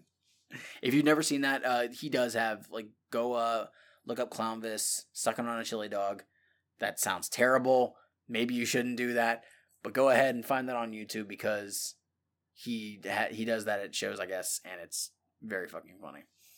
So he was our in between dude. He also did uh, some some comedy. Funny guy. You know what? I'll I'll give props for that. I thought whenever they first like linked up with this dude, I thought that it was just kind of, what are you guys doing? Like, what is the purpose? Is this just is he making fun of us? But he's not. Like he's totally in on the joke of juggalos. We're all a joke. Let's be real. We're real, but we're a joke sometimes and sometimes you gotta laugh at yourselves. He was fun. I dug it. We had an opening set by Big Chronic, I think was his name. A horrorcore artist who was doing stuff over other people's instrumentals. I heard some stuff that I recognized. He fucking covered Oops I Did It Again by Britney Spears. I don't I don't know what what compelled this guy to do that? Why why do you take one of my favorite Britney Spears songs and rap or, or sing to it in the typical horrorcore rapper voice? You know the voice I'm talking about. I don't have to try it. it was so silly. It was so silly. It was weird. He was he was up there. He did his stuff, and sure, great. It was something that happened. Big Hoodoo came out three times. Why three times? Well, let's start. Let's start this off. So he came out to the first track off of his new album, uh, the Houdini Chronicles, uh, the Red Book, and so it's it's a, a, very subtle instrumental. And at one point, he says uh, the the lyric is something along the lines along the lines of blah blah blah, and performed at the gathering, and then the music cut. I was like, oh okay, that's kind of cool. That's a good way to like said something like, "Oh, gathering juggalos, yeah, this is cool," and he was like, "Oh shit!" I was like, "Oh, the music cut by accident." Oh, okay. Well, fuck. I guess. uh Shit. So he's like just talking and killing time for like eight minutes. And then like, oh, okay, we got it sorted out. We're gonna do this again. And so he leaves. Mind you, again, Hallowicked is taking place from Violent J's living room.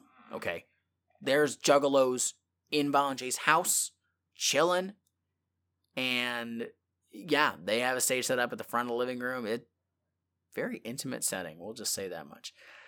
So yeah, they leave, and then I think they like cut to a, a commercial, which is them like playing music video or something, and then they come back in, and they do the same song, and they do it beginning to end, and it's fine. And then uh, the music doesn't come back on. oh man, Big Hoodoo just got like screwed over like once, one, one time after another. They get the stuff sorted out, they leave again, and then they come back in. They don't play the same song three times, so that's fine. And uh, he does the rest of his set, and it's it's live. Hoodoo, I've never seen him perform live, unfortunately, but I, I told you guys before that I loved his new record, the, the Houdini Chronicles, the Red Book, and he played most of the stuff he performed was from that. I don't recall. I'm I'm sure that some of it was from Asylum. I don't think any of it was from Crystal Skull, but everything I remember was from the newest record, which again I think is fucking great. Go check out that record; it's so goddamn good. So, Hoodoo was in and out. He's got he's got good stage presence though, so I could definitely imagine him getting uh, getting a crowd moving during a uh, during an actual concert. A lot of people were kind of reserved for this show, which I get because you know you're kind of like scrunched in there, and yeah, you can't be having everybody move around all willy nilly. But yeah, he was he was moving around. It was fun. It was cool. A little bit of Clownvis in between there, and we get Ouija Macc. It's funny when I remember that I have seen Ouija Macc in concert before, and that was on the Fury Fest, Slamfest, Slamfest tour. That was the one that uh, and I did, and we both met ICP. So that was the second time I met ICP, I think. And yeah, the uh, Ouija. it's it's funny because there were times where Ouija, uh, I think, was missing his place on his music. So he was just letting it play because he a lot of his stuff wasn't just the instrumentals; it was playing the full tracks which I kind of get because sometimes you want the vocals doubled up, but it's almost like handicapped karaoke. so it wasn't bad, but Ouija did uh, a lot of stuff from the recent releases. He did a couple tracks from Gutterwater. I don't think anything was prior to Gutterwater. I think everything has been on his uh, psychopathic stuff and up. And I think he did at least one track from Wasteland. So and I, I do recall I, I liked it, so get getting my hopes up for that. But I also realized that like there were some songs that he performed that I'm like, man, I haven't listened to these since that mixtape came out. I need to go ahead and, and check them out again because they were fresh. So Ouija, once we get back to once the world starts getting back to normal again within the next what year, two more, I don't fucking know. And uh, Ouija goes on tour if I mean if he tours on his own, I'll go and see him because I got my special T-shirt that gives me free VIP. I sound like a dickhead like that. But no, I would. Uh, I, I'm more inclined to see a show with Ouija Macc now. Like I said, when I first saw him, I I didn't really pay as much attention. I think I think Gutter Water was out. Yeah, Gutter Water was definitely out at the time. But I was more into the fact that Light was also performing at the same time, and I liked Light. Um, so yeah, Ouija Macc was was in and out. The set apparently his set went like kind of long, so people were like, "One more song, one more song." And he's like, "We're gonna get in trouble because we're already behind schedule, but fuck it, he'll play one more." And they they got uh Human Waste. So I need to listen to that track again because man, that's I forgot how hard that song goes when that beat hits. So we just set done. We get Clownvis back for a short moment. So he did his his magic set, which was fun. and then the part that everybody wants to hear about. I've never been to a Hallowicked in my life. For all I know, I probably never will get to one unless they do a traveling Hallowicked. But I guess it's not really Hallowicked unless you're seeing it in Detroit. Or, in this case, in Violent J's living room.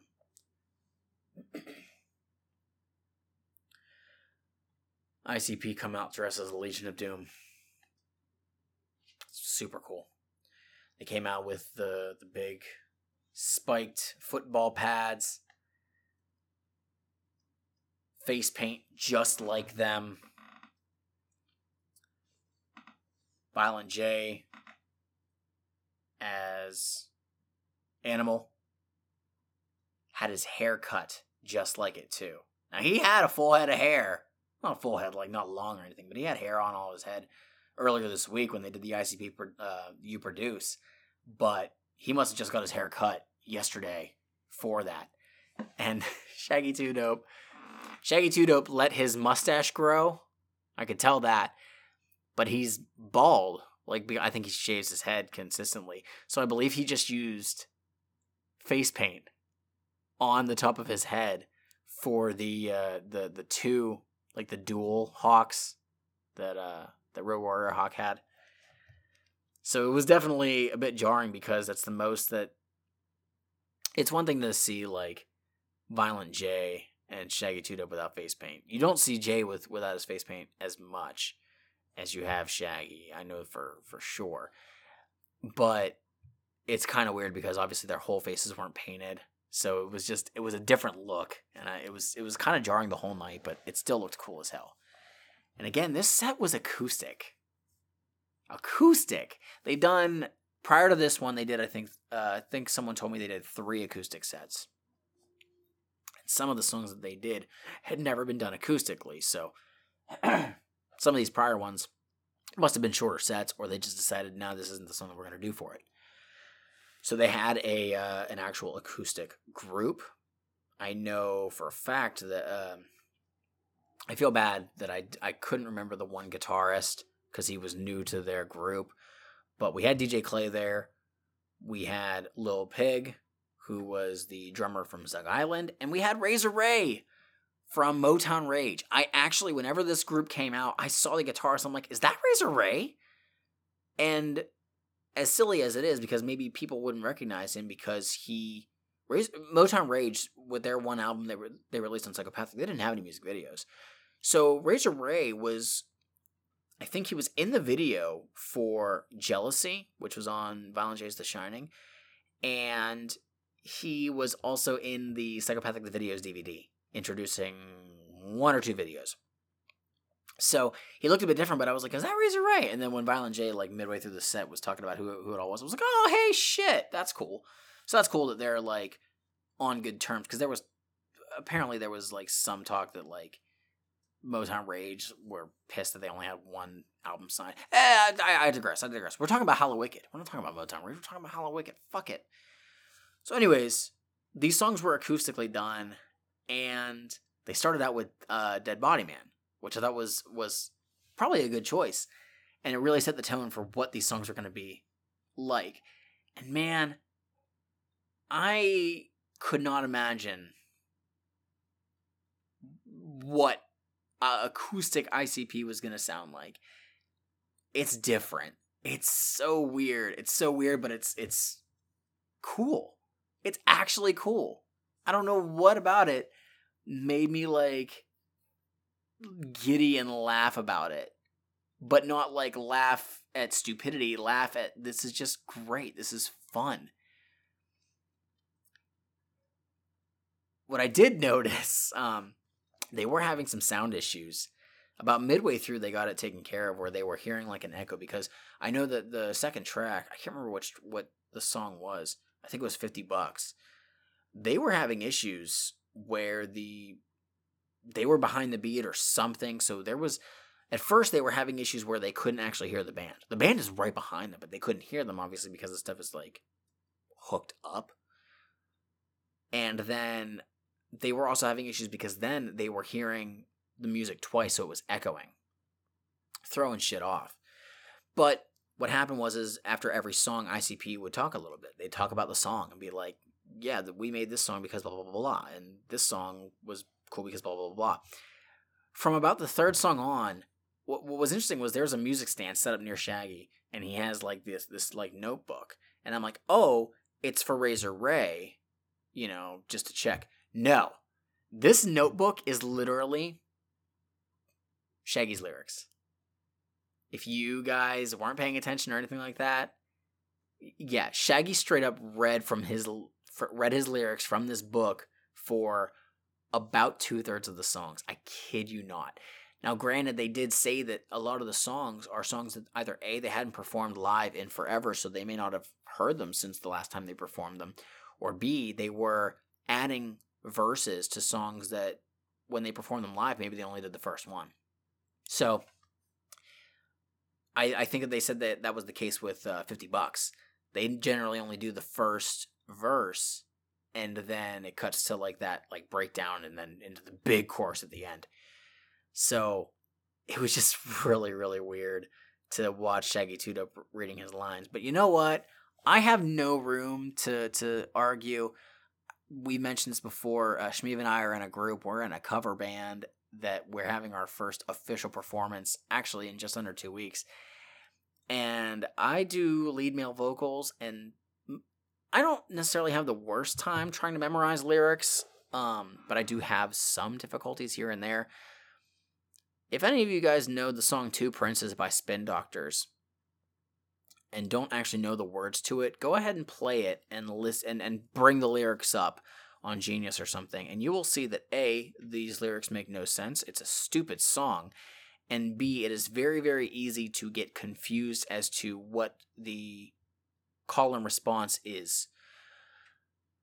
I have to memorize, technically, I only got to memorize like half the song because I'm doing it with uh, another person, but I'm struggling so hard to memorize this fucking song and it's not even like a wholly long song. It's just it's fairly short and it came out in the 90s and I should know it. And it's the one song that I'm having the worst trouble with. A couple of the other ones I'm like, "Oh, I got to, you know, figure out a tiny tiny bit more." But this one fucking song is the bane of my goddamn existence right now. So, if you want to see anything about that band that we're in, it's called Quirk. You can go ahead and find that. I have posted about it on my uh, Instagram and my uh, Twitter and stuff. I think if you go on Instagram, it's like Quirk Q U I R K, either Quirkberg Music or Quirk Pittsburgh or something like that. I don't remember, but yeah, go ahead and check us out. We have a couple. There's a couple videos of us in practice and whatever. Anyways, I just wanted to say that Shaggy, I feel for you. It just looked kind of silly. Maybe I'll make like sound like like big like cardboard cards for the audience to say like what the call and response is. We can have their input. That'll be fun. One of the fun ones that they did that I really really enjoyed was the Neden game. Hearing the acoustic guitar on that was was actually very very nice. I enjoyed it a lot. It reminds me though that they were I think last year supposed to release a CD that was acoustic versions of a lot of their songs.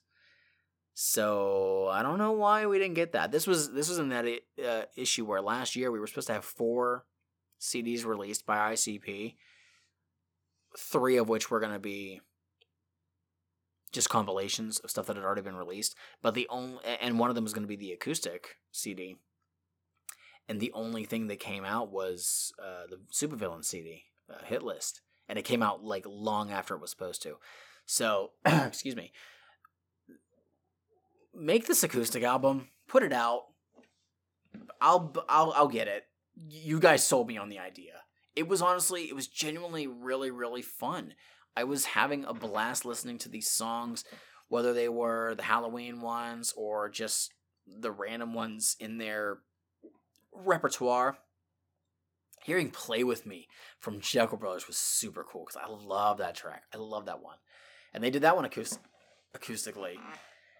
So they they had a good selection of stuff, but I was also surprised at some stuff that I didn't hear.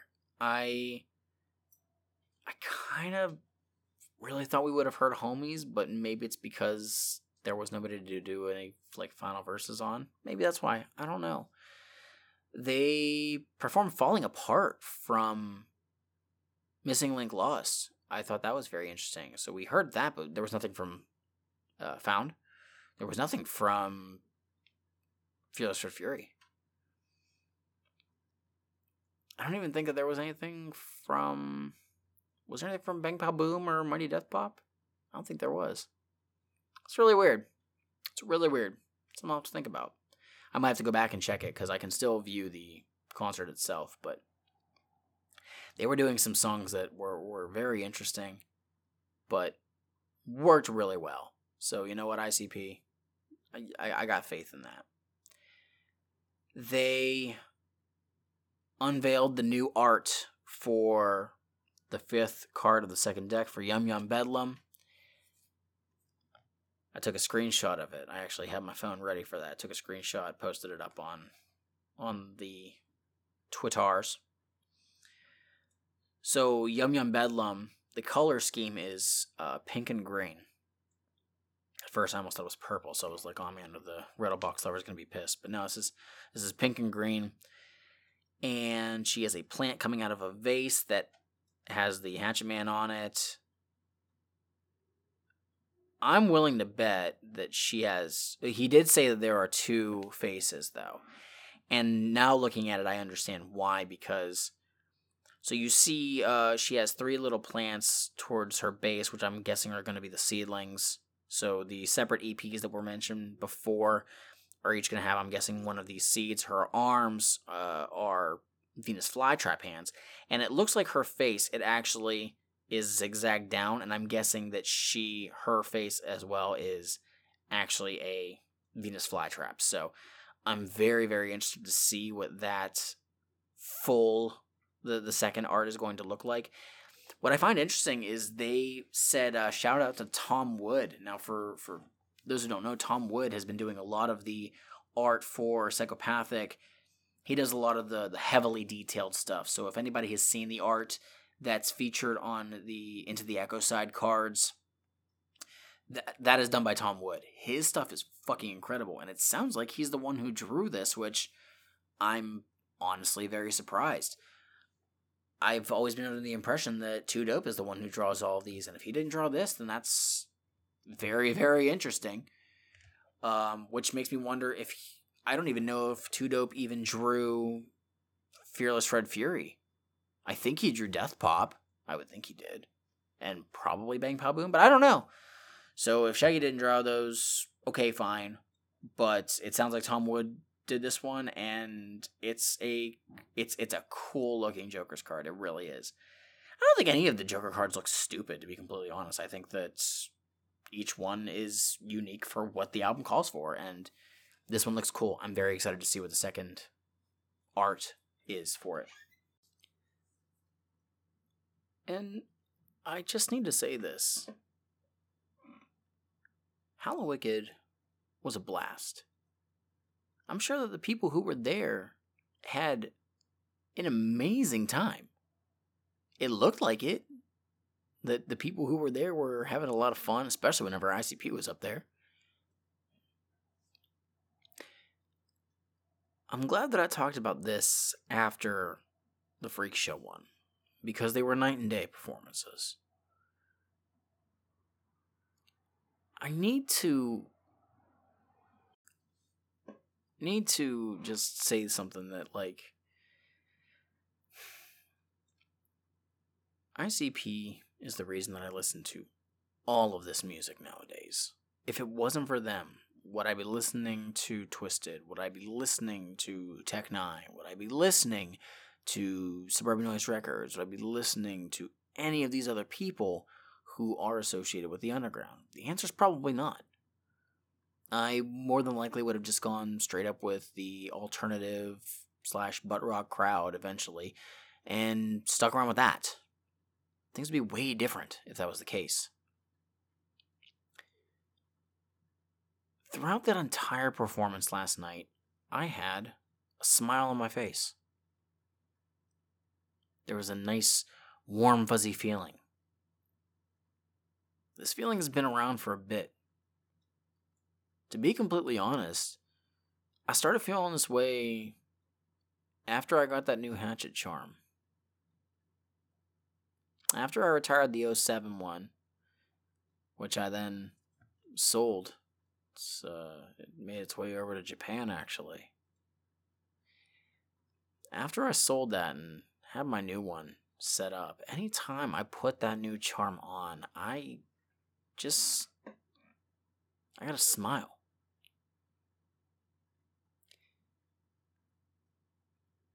I remember way back whenever I started listening to the music, when the the feelings of you know positivity were really really high, where I was hearing these messages and just thinking nothing but positive stuff with it.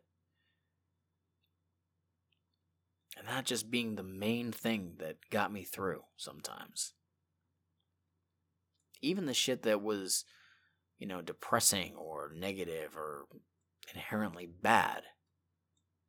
It's music. I don't really take out the negative stuff and apply it to how I have to act.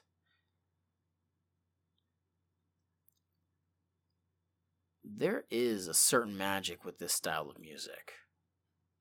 There is a certain level of belonging that people can get out of it.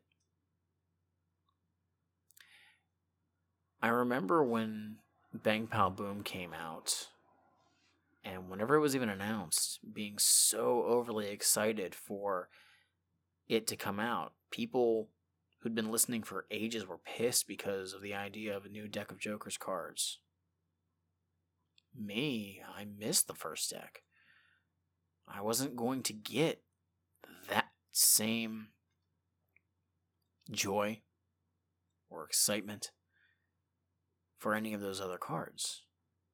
This was mine. Bang Pow Boom comes out, hooked. I'd already been listening for a couple of years at that point, but that was my first Joker card. Death Pop comes out. Still same excitement. Unfortunately, it subsided a bit because, honestly, of how Fearless Fred Fury was very poorly mishandled. That era, to me, is a bit of a dark mark in this deck. Don't get me wrong, some of the stuff was out of their hands. Should I have tried to pre order from that one site that absolutely failed to deliver and left a lot of people without their merchandise and their money. Yeah. But even so, it just wasn't the direction that I was looking for, and I remember just being disappointed with that compared to Generation Nightmare, which came out two months later.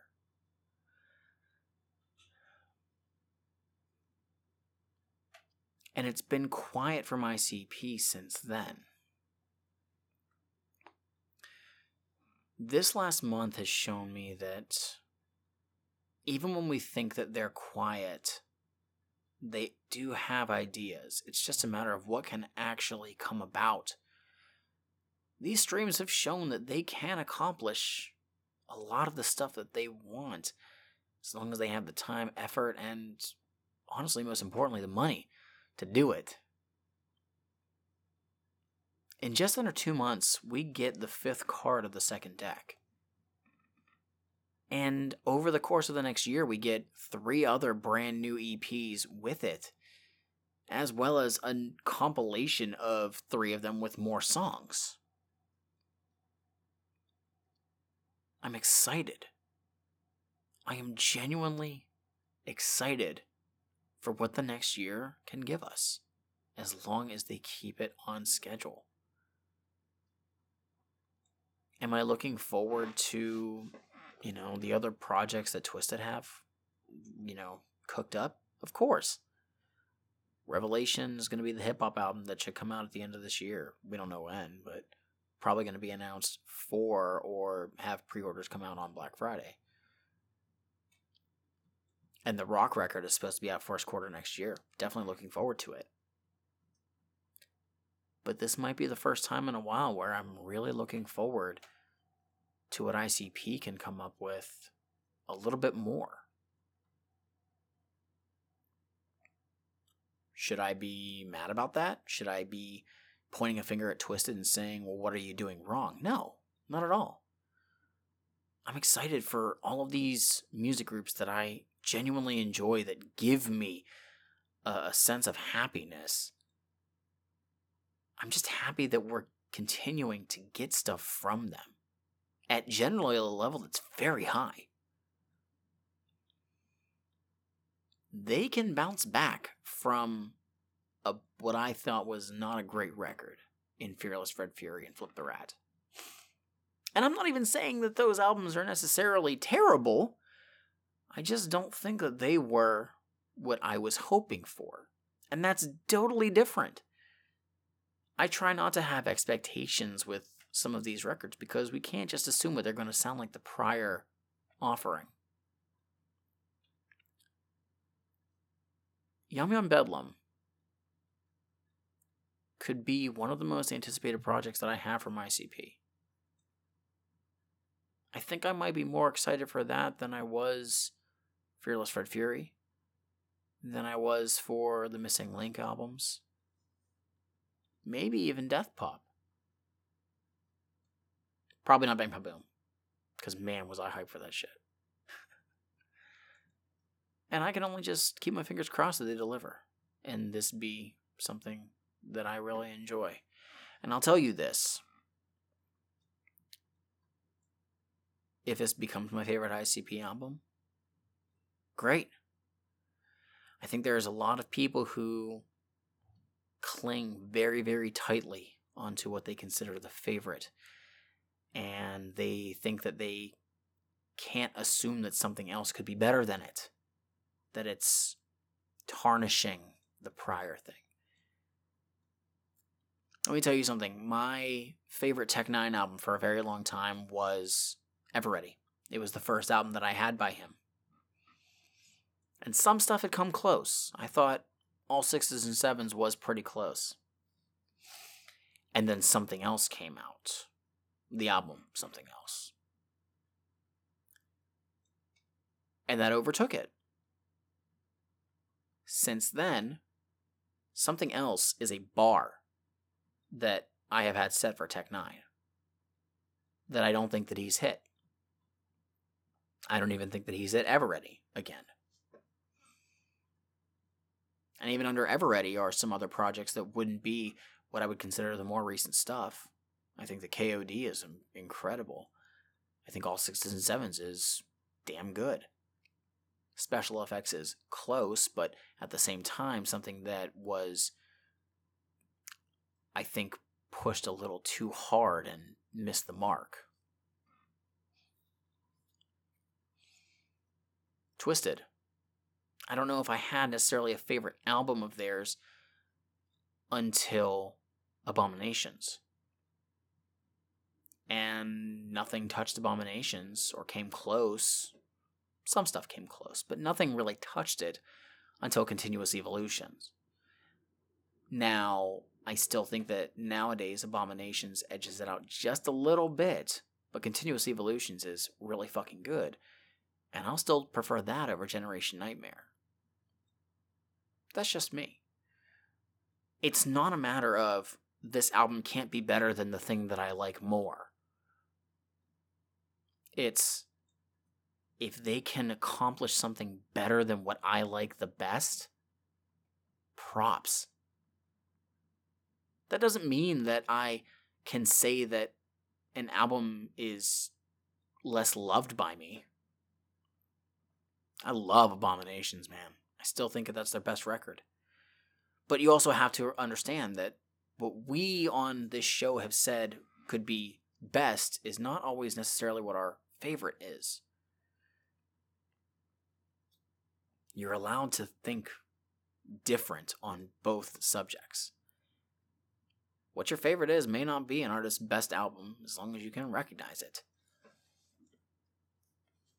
You can voice that, oh, this is my favorite album by them, you should check them out. It may not be what everybody says is.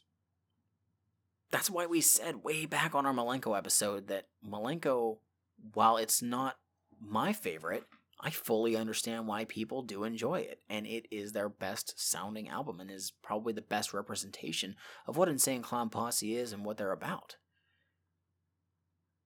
People, I think, are going to argue between that and Riddle Box, and a lot of people are going to argue that Great Milenko is just the time where most people came on. Are you going to blame those people? It's where they got their most exposure. But getting off of that, ICP, for what they charge for their Patreon streams, and for me only having seen a handful of them, I think they delivered. I look forward to the sweet little gift bag that I'm getting. No idea when that's actually coming out, but who knows when the songs were going to get recorded. So who knows when they'll get the CDs pressed. But I look forward to that. Should be noted that there is talk of them doing this again in December. They paused the payments for the Patreon, so no one's getting charged for November. So they said before that you don't have to try and cancel it, you won't be charged once it rolls over to November. So there's talk that they might do something similar to this in December leading up to Big Ballas. And you know what? If they do something similar, if we get something else, especially adding something physical into it. I think that helps sweeten the deal for a lot of people. I'm game for it. Let's fucking go. ICP have had to innovate and change their stuff up pretty much their entire careers. Yes, they have to keep some things the same in order to appease those people who have come on, but if they did literally the exact same thing over and over again, people would eventually get tired of it. This was something out of their comfort zone, and even though it didn't go off without a hitch, it worked and it was fun. I'm all for this. I look forward to seeing what we're going to get in the next year from ICP. You'll hear me talk about it all the time. We have so much stuff to get excited for, to look forward to. Is everything going to hit? Probably not. Fingers crossed that they will, but who knows? I think that's all. After a sweet two hour plus solo episode of me just rambling on and on and on with not a whole lot of silence, you know, aside from Freak Show. I said this was going to be a long one. I meant it.